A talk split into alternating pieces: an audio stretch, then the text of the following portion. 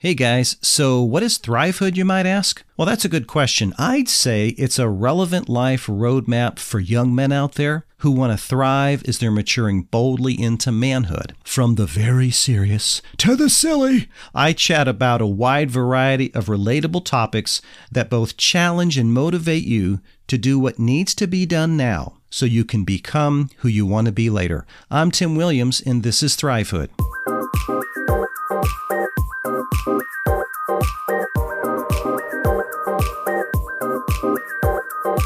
Ken Harrison is a busy, busy guy, let me tell you. He's got his hands in all kinds of things, and he seems to be that way. He's just a guy that's always involved, always doing something. But more recently, he has penned a book called Daring Faith in a Cowardly World. He, I think that's his second book. He's also the CEO of Waterstone, which is a Christian community foundation and he's also the CEO and chairman of Promise Keepers. This is a great organization. They do a number of things, but what they're probably more known for are the events that they hold around the country. I've been to two or three of these myself, and they are ramping back up again. They've got some events that are going to be coming out this summer and this fall going into next year. So if you want to find out more about it, promisekeepers.org. And what I like about the program is that it helps relationships with fathers and sons. It is a great program. I highly recommend it. And I got a chance to sit down and talk with Ken, not necessarily about Promise Keepers or his book, but more about leadership. He's got his hands in so many things, as I said earlier, that I just couldn't help but think about his ability and the number of people he's interacted with and have communicated with. And I just thought, hey, would you be willing, Ken, to sit down and talk to me and my listening audience about what you feel leadership really truly looks like? And he was more than happy to oblige. Ken, I am excited to bring you into the podcast called Thrivehood. How are you doing, sir? I'm good, man. How you doing? I'm doing well. I know we've been trying forever to to get this thing set up and you're a busy guy and speaking of you being busy, before we jump into leadership, I think you and I talked a little bit and said, "Hey, we think this would be a good topic for my listeners." Before we jump into that, tell us what you're up to. I know you're really busy as of late and you're just you're just playing around with this little thing called Promise Keepers, right? What's what's that all about? yeah, it's funny. It's a weird thing because for you and me, uh, our age group, Promise Keepers was massive. I mean, it was the biggest movement in the history of the church um, for men. And uh, back in October of 97, we had 1.4 million men get together in Washington, D.C. It's the biggest gathering in the history of D.C. And Promise Keepers um, now is coming back in this huge way, in a little bit of a different way, because we realize that there is really an epidemic of friendless American men. And we are trying to get away from the Clint Eastwood, John Wayne, I can do it all by myself and I don't need anybody else to we got to have brothers and uh, link arms and do this together because we're seeing you know, our culture collapsing all around us and too many people running around trying to fix it by themselves instead of saying what can we do together? So promise keepers we're, we're going to have a daring faith tour coming. We're going to all a bunch of cities but the ones we have for sure now we have uh, nashville on uh, october 20th Mem- no uh, houston October 27th, Memphis, November 9th, and New York City on December 1st. And then we'll be in a bunch more on 24. But a bunch of guys getting together, praising the Lord, just having real, authentic conversations about what the Bible really says about being a man.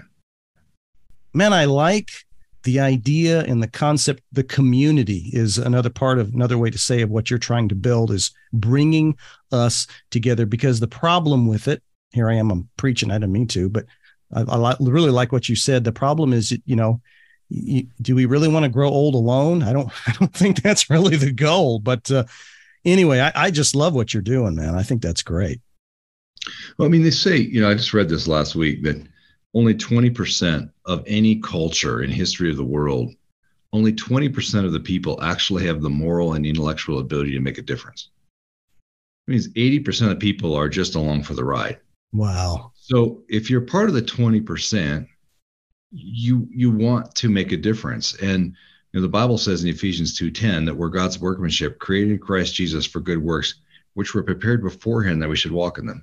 So every one of us, when we gave our faith in Christ, was gifted specifically to accomplish a plan that God gave us to do. Well, we only have certain gifts. I mean, I, I I'm gifted in leadership. I've led a lot of big things and had a lot of success in leadership. But don't ask me to play guitar. Don't yeah, ask me right. to paint a paint uh, uh, to paint a painting, and don't ask me to be an engineer on a on a building project because I have zero talent. Right. So if if if I don't link up with other people who are gifted in different ways, I'm never going to accomplish anything. And that's I think a thing that there's a humility coming on our generation, an older generation that says, if I really want to make a difference, I've got to admit I don't know everything. In fact, I've got to admit I don't know much, but I'm really gifted in certain ways. And if I can bring those gifts to the party and other people bring theirs, man, we can accomplish great things. Yeah, I, I love this. We we could literally just sit here for a half an hour and talk about this. And um, but you perfect segue. You mentioned leadership and talked about a little bit about what you're doing. And that's really where I'd like to go for just a few minutes, Ken, with you. So what actually is leadership in, in your opinion? Leadership is creating a space for other people to do the best that they can in their talent. Right. So, um, in my marriage, I'm a leader in my marriage. What can I do to instill self confidence and self esteem in my wife and create the space for her to use her gifts in our marriage? It's the same with my kids, not castigating them or putting them down. But I have three kids, two boys and a girl. They're all very different in how they how they see things. My daughter's a total intellectual, you know, major reader. She's an English teacher.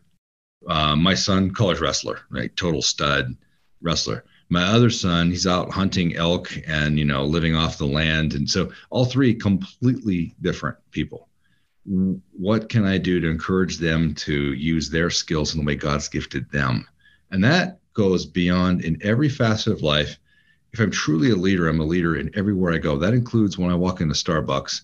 Not that I go to Starbucks because their coffee sucks, but uh, go into a good coffee place and and that person who's making my coffee what can i do to build them up what can i do to encourage them in life to make them feel loved because man i may be the only encouraging person they talk to all day i don't know their situation but i can read their face what can i do to give them an encouraging word so leadership is it really if you're truly a leader it's everything you do everywhere you go what can i do to create space for people to be the best they can and how god gifted them So let's keep going with that message. So the first obvious question there was what is leadership? The second question I would say is how do you become a leader? What are what are some ways that we can move into that role as a young man? pain.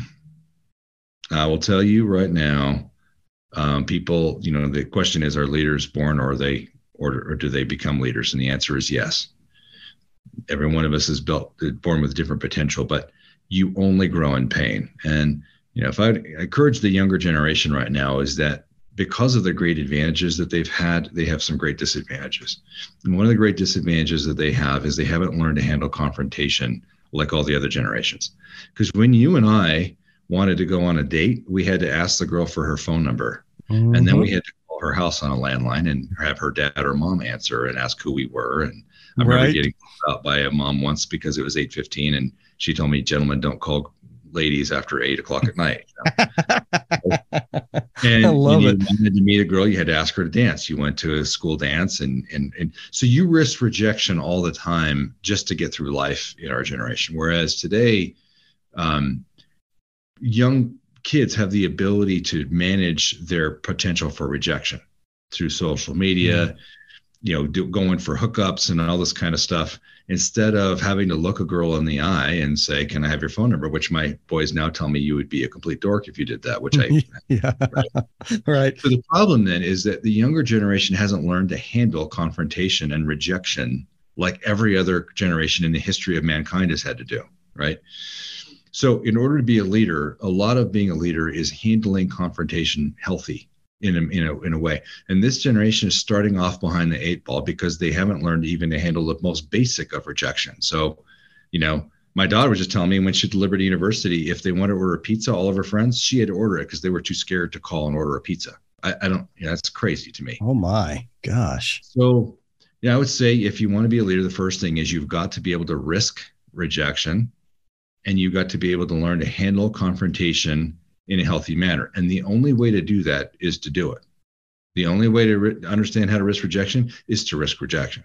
And the only way to learn how to handle confrontation healthy is to handle confrontation. That is to say, walking up to somebody and having a tough conversation with grace and humility that may be hard to do. And the more you do it, the easier it gets until pretty soon you become really, really good at it. And then you become a blessing to people because a lot of people need to have, when I say confrontation, I don't mean a fight. I just mean um, difficult to have conversations, which is what marriage revolves around. You know, my mm-hmm. wife, darling, would you please put your dishes in the dishwasher? Because when you put them on the sink, they don't clean themselves. Right. That's a confrontational co- conversation. and right. I get to say, yeah, sorry that I was that inconsiderate. I'll try to do better. Right. That's marriage. And if you don't do that, you end up becoming passive aggressive and cowardly. And you end up having all the stuff we have in culture today, which is a bunch of people ripping on each other behind a keyboard instead of risking relationship. Yeah, I have uh, more than once in a couple of episodes I've talked about, you know, taking a social media fast or getting off there. And in one of the episodes I I forgot what I called it now, but I literally said stop texting a girl out. Put the phone down. Yes. And go over to her. Maybe give us an example or two. Like how how would they want to do that and and risk a little bit more than what they are now? Maybe that's a better way to ask. Um, I, I liked your first way because the second way I feel like I'm too old to know how to tell them specifically how to do it. I mean, how I would do it is walk up and say, "My name is Ken, and I mean, I would love to get to know you better. Can I have your phone number?" But the problem is, is as I'm told, a girl would look at you like you were you had two heads if you did that. So I, I don't know. but I will tell you this on a, on a higher level for these young men, all young women. Th- there's trauma and there's things that culture has done to women um, that that that can affect this. But at the core, all women want to know that they have a male, a man, a partner, a husband who would do whatever it takes to protect them and provide for them and be their man. Right. And I don't care, no matter how much culture has poisoned their minds, in their heart, that's what they want. And you know how they know that they're going to get that is by having a man who stands up and acts like a freaking man. And part of that is to say, however you do it, to look her in the eye and say, I, I really, um, I'd love to be your friend. I'm attracted to you. I would love to get to know you better. And there's something in her that, it, well, who's this guy? And you tell you, I mean, the complaint across the board um, with women is there's no real men out there. And dealing with promise keepers, dealing with a men's ministry, um, I see this a lot. Um, where men say you need to tell those women they need to get in line. They they got to, and I'm like, no, my job is not to tell how women how to act. And fra- in fact, women are, a lot of them are angry and I don't blame them because men suck. men are addicted to pornography. They're perverted. They're looking for sex everywhere they go. They're looking for immediate gratification. Um, they play video games. What is there that would say to a woman, I really want to be linked up with that for the rest of my life? So, as a, you know, for a man, if you really want a quality woman, start acting like a man. And sometimes men don't really know well what does that mean how do i act like a man i would say well again handling confrontation in a healthy way in a humble and gracious way and being able to handle the possibility of rejection because life will send you rejection every person i don't care how handsome he is athletic how much money everybody will face rejection multiple times in their life so be the guy who's good at it Gosh, we again, Ken, we could talk on this for an hour because you're touching on so many uh, powerful points and important points. Just as a clarification, I know we sort of went down the track of relationships, but leadership is in all areas, all categories of our life. It's also having the ability to have conflict resolution skills in the workplace, at school, with friends, with teachers, with with uh, family members. And there's there's a lot of dysfunction going on in in America right now, let alone the world, and having to manage through all of that. So I think to remind the young men, I know we're talking about women, and it's it's a big one. There's no question about that. But I, I think what we're saying is it's it's all areas of our life. You know, I was having a conversation with somebody and they were talking about a fellow that just works, he works on the production line at a car company and he's been there 40 years and he makes, you know, 60,000 a year. And that's his life. And they were having a, they were talking about, you know, like he doesn't really isn't a leader. He just sort of goes to work. And I was like, whoa, whoa, whoa, whoa, whoa, whoa, whoa. Hold on a minute. What is his family like? Like, you know, well, his kids going to Harvard and his daughter is is married this rich guy that's successful and is just liked in the community and his wife is taking I'm like, that's leadership. We we we want to put leadership in a category where only the few reach it. It doesn't matter if you're managing one individual, if some at least some person is coming to you, you can manage that and become a leader in that of itself. So I I think that's a good clarification for all of us is to realize that it's you can lead anywhere. No, I always say that in the measure of a man is you look at his wife and his kids, and it'll tell you all you need to know about the man. And I get lots of men who come whining to me about what victims they are, and they got jacked up marriages and jacked up kids, and then they're they're whining about how they're victims. No, no, you're just a bad husband and a bad father, and not a very good guy. Ken, man, oh gosh, uh, we uh, we may have to do this again. I'm loving the church, I mean, you, uh, but it's true. I mean, it really is. We we we we got to get and and I, I understand there's there's challenges in every generation but there's challenges in every generation. So, you know, it's it's it's no different than from one to the next. So, what what is it for us? We we've talked so much about why leadership is important for others, but from a personal standpoint, maybe you already talked about it. Why is it important for us to be leaders? What what's the benefit of me learning how to be a leader? Yeah, so I mean, one of the problems we have in the church, and I think a lot of young people listening to this right now, um, we give people their own identity. And so we say in the church often, I mean, maybe not overtly, but we say it subvert at least, that is, you know, you're a sinner and you're saved by the grace of Jesus Christ. So now you're saved and you're going to heaven. So have a nice day. And so the identity that we put on ourselves is I'm a sinner and I'm lucky that God loves me, but that's that. And in fact, the reality is we're sinners that were saved by grace. Now we are sons and daughters of the Most High God, and we have a mission to accomplish. And either we will accomplish that mission or we won't. So I think a lot of people have the wrong identity on themselves. And when people realize that their identity is that they are a son or daughter of God with a mission to accomplish, then they realize, well, my job is to be a leader. And that, you know, somebody 17 is going, well, who do I lead? I don't lead anybody. You lead yourself. And they, they think, well, that, mm-hmm. that's not real. It, it very much is real because there's only three things that we can control in this world. We can control who or what we trust. Number one, we can control number two, our attitude about that.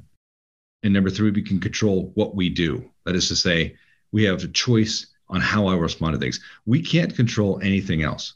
I can't control whether someone's going to drive drunk and run a red light and hit me in my car. I can control whether I'm the one who's drunk and whether I'm alert as I'm driving for the idiot drunk driver that might be doing that, right? And I'm an ex Los Angeles policeman, so I have a way of saying things that right that are a bit direct. But yeah, yeah.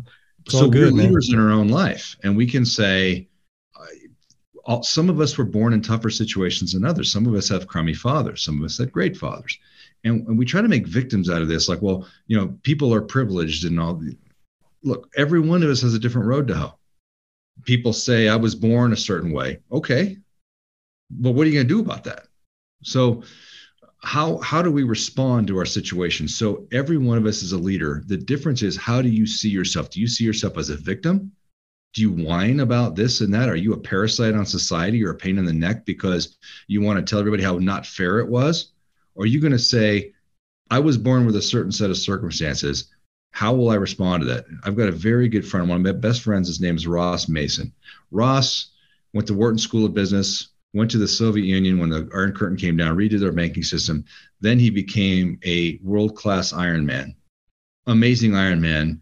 Then he was in a bicycle accident and now he's paralyzed from the neck down. He's been paralyzed for 14 years. Uh. I've never heard Ross whine once.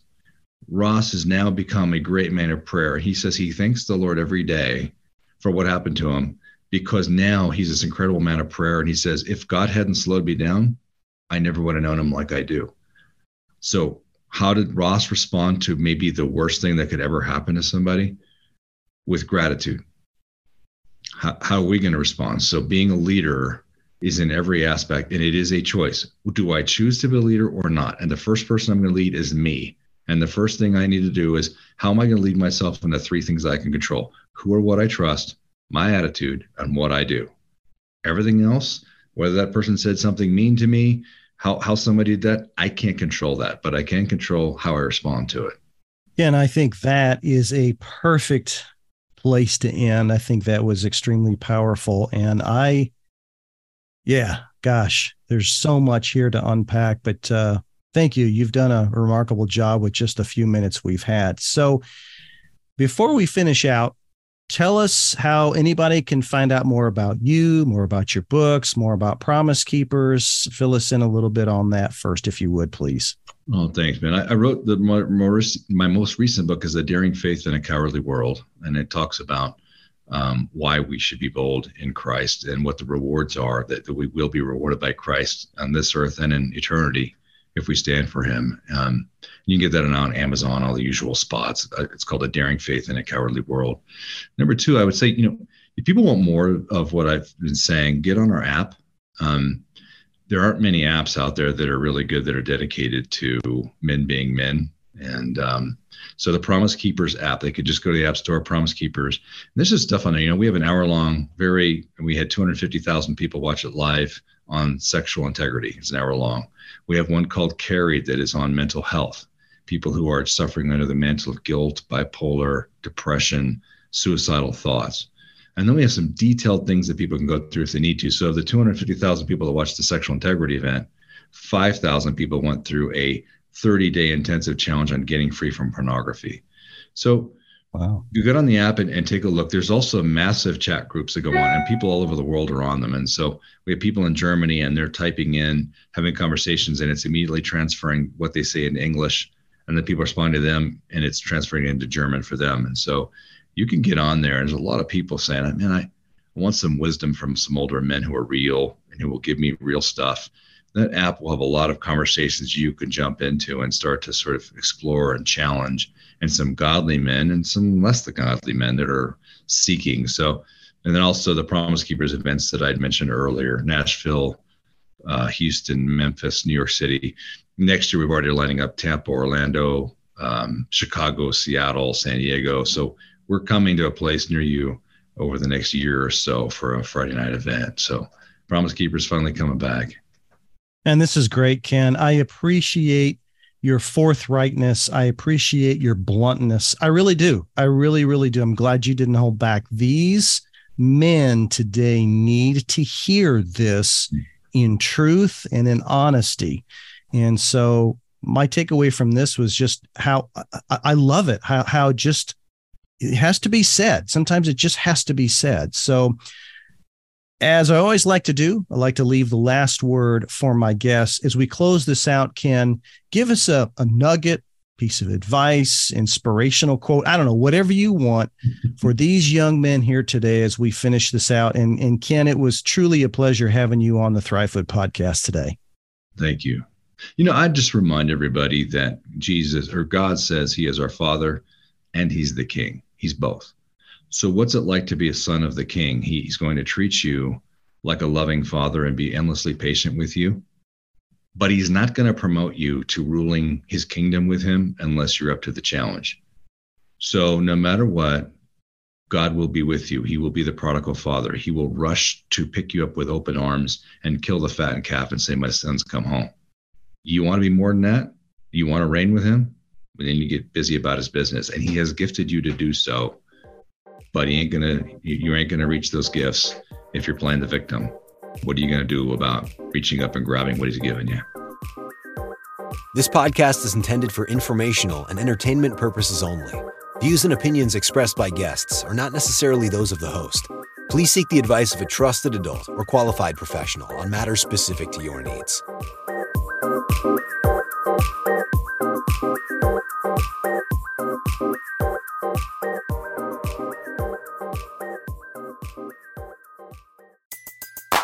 Everybody in your crew identifies as either Big Mac Burger, McNuggets, or McCrispy Sandwich but you're the filet fish Sandwich all day. That crispy fish, that savory tartar sauce, that melty cheese, that pillowy bun.